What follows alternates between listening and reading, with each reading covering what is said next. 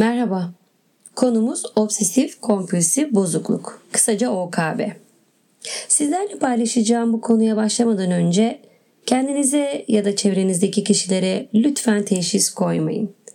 Dinlerken bazı davranışların tanıdık geldiğini hissedebilirsiniz. Her fark ettiğiniz düşünce ve davranış obsesyon ve kompulsyon demek değildir. Önemli rica ediyorum. Ancak tıbbi açıdan bu şekildeki düşünce ve davranışların hastalık sayılabilmesi için günlük işlevlerimizi etkileyecek, kısıtlayacak, bozacak kadar şiddetli ve yoğun olmalıdır.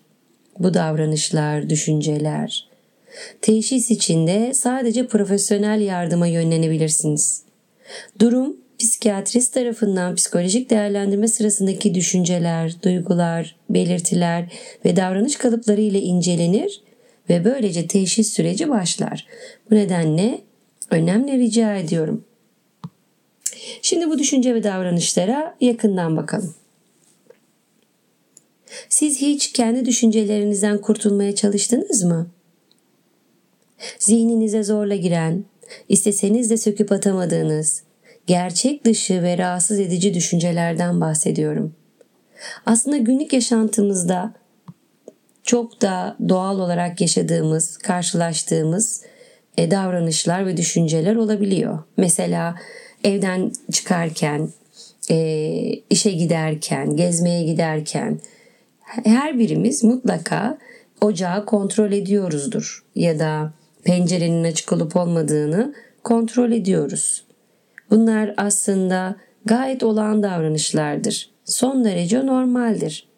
Bununla beraber bu kontrolleri üst üste 4-5 kez yapıyorsanız, bir türlü evden uzaklaşamıyorsanız işte bu duruma yakından bakmak iyi olacaktır. Şöyle diyelim, bazı kişiler sıklıkla istenmeyen endişe verici düşüncelere kapılabilirler. Bu düşünceler zamanla saplantı haline gelir ve kişinin kaygılanmasına yol açar. Biz buna obsesyon diyoruz. Kaygıyı azaltmak için kişi belirli davranışları tekrar etmek ister, ritüel gibi davranışların sırasını, şeklini izler. Bu davranışlara da kompulsiyon yani zorlantı diyoruz. Bu özünde anksiyete bozukluğudur. En can alıcı nokta saplantıların kontrol dışında gelişiyor olmasıdır. İşin ilginç yanına bakarsanız kişi davranışlarının saçma, gereksiz, ve anlamsız olduğunun farkındadır. Ancak farkında olmasına rağmen kendini bu takıntılı durum içine girmekten alıkoyamaz maalesef. Etrafımızda titiz, mükemmelliyetçi, esnek olmayan, sonuna kadar dürüst, kurallara birebir uyan, kişilik özellikleri taşıyan insanlar vardır.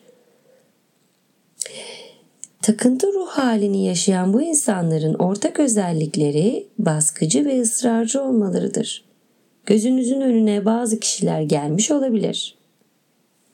Bu kişiler hata yapmaktan korkarlar. Yanlış yaptıklarında kendilerini savunmasız hissedebilirler.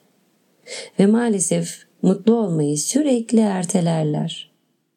Yaşantımızda bu davranışları nasıl izliyoruz? Hep birlikte bakalım. En çok rastladığımız temizlik takıntısı. Kirlenme ile ilgili düşüncelerin oluşturduğu kaygıyı azaltmak için yoğun bir şekilde kişi temizlik yapar.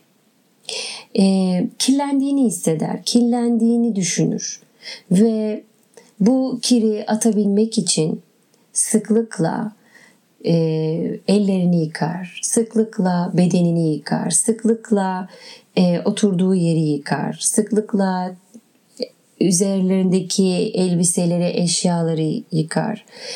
E, bir yere dokunamaz, bir yere oturamaz, emin olmadığı, temizliğinden emin olmadığı yere oturamaz. Eğer bir yere dokunduysa bu bir kişi bile olabilir. Defalarca, defalarca, defalarca elini yıkamak ister. Buna ihtiyaç hisseder. Bu temizlenmeye yöneliktir. Kirlendiğini hisseder ve temizlenmek, ondan arınmak için bu davranışı yapar. Yani böyle rastlıyorsunuzdur ailenizde, çevrenizde. Mesela her gün çamaşır makinesini açan insanlar vardır. Ya da her gün perdelerini yıkayan insanlar vardır. Maalesef ev ekonomisine de ciddi anlamda negatif süreç getirirler. Yani deterjanıydı, suydu, elektriğiydi, ya ekonomiye de çok ciddi etkiler ve Kişiler bu kendilerinin farkında değildir. Etrafındakiler bu durumu fark eder ve böyle bir süreçte anlatmaya, anlamaya çalışabilirler. Ama kişiler e, çoğunlukla bu paylaşımlar olmadan farkına varamayabiliyorlar. Mesela Demin de dediğim gibi temizlenmek için banyoya giriyor. Banyoda saatlerce kalıyor. Elini sadece yıkamaya gidiyor ve bir kalıp sobunu bitirene kadar o el yıkanıyor durmadan durmadan. Yani eller çatlıyor, bir süre sonra derisi kalkıyor, kızarıyor. Ciddi sonuçları da görülebiliyor. Kompüsyon arka arkaya tekrar eden davranıştır. Baştaki verdiğim örnekteki gibi belli bir sayıya ulaşmadan rahatlayamamaktır. Mesela öncesinde diyelim ki 3 kez kendisine yeterli geliyor. Fakat daha sonra bu 3 kez yeterli gelmemeye başlayabiliyor ve e, temizlenmediğini düşünüyor. Temizlenmediğini hissediyor ve bu 3-5 oluyor. 5-8 olabiliyor. Durmadan kontrolsüzce bu sayı artabiliyor. Böylece kişi günlük yaşantısında bu ritüellere ciddi zaman harcıyor. Bu nedenle de ilişkilerinde hem kendisine hem de çevresindekilere huzursuzluk yaşatabiliyor. Bazen de elektrik düğmesine değmeden evden çıkamamak gibi görebiliriz takıntılı davranışı. Ya da hep aynı tişörtü giymek ister kişi. Bazen başkalarının dokunduğu nesneleri elleyememe olarak da görülebilir. Düşünsenize bir arkadaşınızla buluştunuz. Çok güzel vakit geçirdiniz. Vedalaşma sırasında en son kendisi omzunuza dokunamazsa oradan ayrılamıyor. Kafasında size en son o dokunamazsa kötü bir şey olacakmış gibi düşünüp kötü bir şey olmaması için böyle bir şeyin gerçekleşmemesi için en son kendisinin dokunması gerektiğine dair bir düşünce yapısına giriyor. Ve bu davranışı gerçekleştiriyor. Bu kompülsyon tekrarlama yapılmadığında ya da o davranışı yapmadığında kötü bir şey olacağına dair bir düşünce nedeniyle ortaya çıkıyor. Kontrol etmek ise başka bir kompülsiyondur. Kişinin kendisini ve başkalarını incitmekten korkmasıyla bir şeyi defalarca kontrol etmesidir. Konuşmamızın, paylaşımımızın başında bahsettiğimiz davranışlar buna örnektir. Başka bir takıntıyı dile getirirsek her şeyi aynı düzende olmasını istemekten bahsedebiliriz. Mesela bir odaya girdiğinizde tabloların, resim çerçevelerinin, kırlentlerin, bibloların yönü, pozisyonlarının aynı kalması için verilen enerjiyi örnek verirsem eminim rastlamışsınızdır. Sıralama ile ilgili kompüsyondan bahsedersek giysi dolabınızdaki tişörtleri, kazakları örnek verebilirim. Mesela tişört ve kazakları renklerine göre sıralanması gibi. Aslında aradığınızı bulmanız açısından organize olmak, gruplandırma yapmak, eşyaları kategorize etmek günlük yaşantıyı kolaylaştırır. Aradaki fark gruplandırmanın amacının dışına çıkmasıdır. Tişört ve kazakların yerinin belli olması yaşantıyı kolaylaştırırken sürekli aynı kazağın üçüncü sırada olmasındaki ısrar bu işte takıntıdır. Başka bir kompüsyon çok da rastladığımız ruhsal ritüeller, tekrarlanan bazı cümleler diyebiliriz. İstenmeyen duygulardan kurtulmak için kişinin yaptığı dualar, tekrarlayan cümlelerden bahsediyorum. Kişi kötü bir düşünceye kapıldığında bu ritüelleri yaparak bu düşünceden kurtulmak ister. Bir şeyin saplantı olabilmesi için kaygı ve huzursuzluğa yol açan, istenmeyen, huzursuzluk veren düşüncelerden oluşması gerekir. Kişinin bu düşünceleri görmezden gelmeyi denemiş olması gerekir. Bir şeyin konfüzyon olabilmesi için sıralamak ve kontrol etmek gibi tekrarlayan davranışlar ya da cümleleri saymak gibi ruhsal ritüelleri bir saplantıya tepki olarak gerçekleşiyor olması gerekir. Kompülsiyonların kaygı ve huzursuzluğu azaltmak için aşırı derecede yapılıyor olması gerekir. Bunların altını çiziyorum. Şimdi obsesyonlara ve kompülsiyonlara sebep olan şey nedir diye biraz bunun üzerine paylaşımda bulunalım.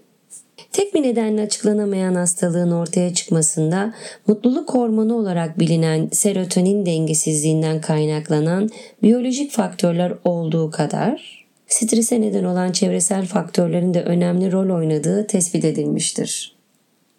Yani çoğunlukla biyolojik, genetik yanı daha kuvvetli ama çevresel faktörler de etkili tabii ki.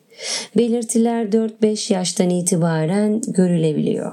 Çocuklar gelişimleri sırasında yaygın obsesif semptomlar göstermekle birlikte bunların çok azı OKB olarak gelişiyor. OKB yaygınlık, sosyoekonomik durum, eğitim ve etnik farklardan fazla etkilenmiyor. Bununla beraber bebeklikten itibaren ebeveyninden ya da bakıcısından ritüel davranışları görerek ve model olarak büyüyen bir çocuğu düşünelim. Bu çocuk da ritüel davranışları gerçekleştirir. Çünkü gördüğü odur. Ama biz bunlara OKB diyemeyiz. Danışmanlık sürecimde rastladığım bir iki örneği vermek isterim. Mesela çocuğa yemek yedirirken her lokmada onun ağzı silindiğini düşünün. Her lokmasında ağız siliniyor. Her lokmasında ağız siliniyor. E çocuk bu davranışı edinmeye başlıyor. Her lokmasında ağzının silinmesini bekliyor bir süre sonrasında. Çünkü orada bir rutini var. Ya da kıyafetini giydirirken hep belli bir sırayı takip etmek. Sıra bozulunca çocuğa tepki vermek. Önce bu kolunu uzat, sonra bu kolunu. Böyle özetleyebiliriz. Mesela ayakkabı giyerken önce sağ, sonra sol gibi. Yani ısrarcı olmak gibi. Çocuğa sürekli çevreden böyle geri bildirimler gelince kabul almak için çocuk da aynı yolu izlemeye başlar. Onay aldığında da devam ettirir. Davranış yerleşmeye başlar. Aynı hissi taşır ve öyle yapmak için ısrar eder. Güvende kalma hissini arar çünkü. Tekrar söylüyorum bunlara OKB diyemeyiz. Çevresel faktörlere bakalım biraz. Çevresel stres faktörleri, ciddi hayat değişiklikleri, var olan kompulsif belirtilerin kötüleşmesine neden olabiliyor. Taciz, yaşamsal değişiklikler, hastalıklar, sevilen birinin kaybı, ilişki kaygıları gibi sıralayabiliriz. Bu durumda sosyal, akademik ve mesleki işlevsellikler maalesef bozuluyor. Takıntılı kişiler eğer egoları güçlü, ben merkezci iseler herkese hükmetmek ve kontrol etmek isterler diyor Profesör Doktor Nevzat Tarhan. Bu kişilerin alçak gönüllü olmayı başarabilmeleri halinde ise başarılı bir ikinci adam olabileceklerine vurgu yapıyor. Obsesif kişilere toplumun ihtiyacı olduğunu düşündüğünü belirtiyor ve bunun unutulmaması gerektiğinin altını çiziyor. Çalışkan, güvenilir, işini önemle, özenle, hassas incelikte ve ciddiyette yapan bir cerrahı kim istemez? Bu kişilere ihtiyacımız var. Mükemmelliyetçiliği amaç edinen obsesif kişiler bir şeyin ne olduğundan çok nasıl yapılacağına önem verirler. Her şeyin tam yapılması öncelikleridir. Bunun için çok çalışırlar. Başka insanların duyguları ikinci plandadır. Bütünü görmekte zorlanırlar. Ayrıntı içinde kaybolurlar. Bununla beraber bir şey ya siyah ya beyazdır onlar için. Grilerle araları iyi değildir. Dünyaya düzen vermek, belirsizliği silmek için çok kimsenin canını sıkabilirler. Bunun için kalıbın dışında düşünemezler. Obsesifler ayrıntıcı, mükemmelliyetçi yapıları nedeniyle sıfır hata peşinde koşarlar. Sıfır hatayı bulamadıkları için kararlarını sürekli sürekli ertelerler. Yani çok basit bir iş onlar için saatlerce sürebilir. Kendileri gibi çalışmayan, zorluklara göğüs germeyen kişilere kızgındırlar. Onları beceriksiz, sorumsuz, ciddiyetsiz görebilirler. Bununla birlikte duygularını iyi denetlerler. Aşık olan kişileri anlamakta bu nedenle zorlanabilirler. Her şeyin olumsuz yönünü düşünme eğilimi ve kusursuzluk meraklılığı nedeniyle olayın sorumluluğunu üzerine almaktan kaçınabilirler. Obsesyon ve kompülsiyonu olan bir tanıdığınızla iletişiminizde birkaç önerim olacak. Onları anlamaya çalışmanız yapıcı bir yaklaşım olacaktır. Açık davrandığınızda yani daha belirgin olduğunuzda ve uyguladığınızı gördüğünde iletişim keyifli bir hal alacaktır. Çünkü kaygısı azalacaktır. Ondan gelen bir eleştiriye size sakin kalmanızı öneriyorum. Onların çok çalıştıklarını, çok iş yaptıklarını fark etmeniz kendilerini iyi hissettirecektir. Bu durumda kendilerine olan güvenleri artacaktır. İyi işler yapmaya çalışırlarken evet biraz hırpalayıcı olabiliyorlar. Belki onlara şöyle yaklaşırsanız İnsanların dünyayı değil, kendilerini değiştirirlerse gerçek mutluluğu bulacaklarına dair paylaşımlarınız, bununla ilgili film, makale, bunlara birazcık yönlendirebilirseniz, bunların üzerinde konuşmanız çok değerli olacaktır. OKB'nin sizde olabileceğinden kuşku duyuyorsanız bir psikiyatri uzmanına başvurarak profesyonel yardım talep edebilirsiniz. Bununla beraber psikoterapi, bilişsel terapi, EMDR ve ilaç desteği alınabilir. Umarım kısa, açıklayıcı bir paylaşım olmuştur. Sevgiyle kalın.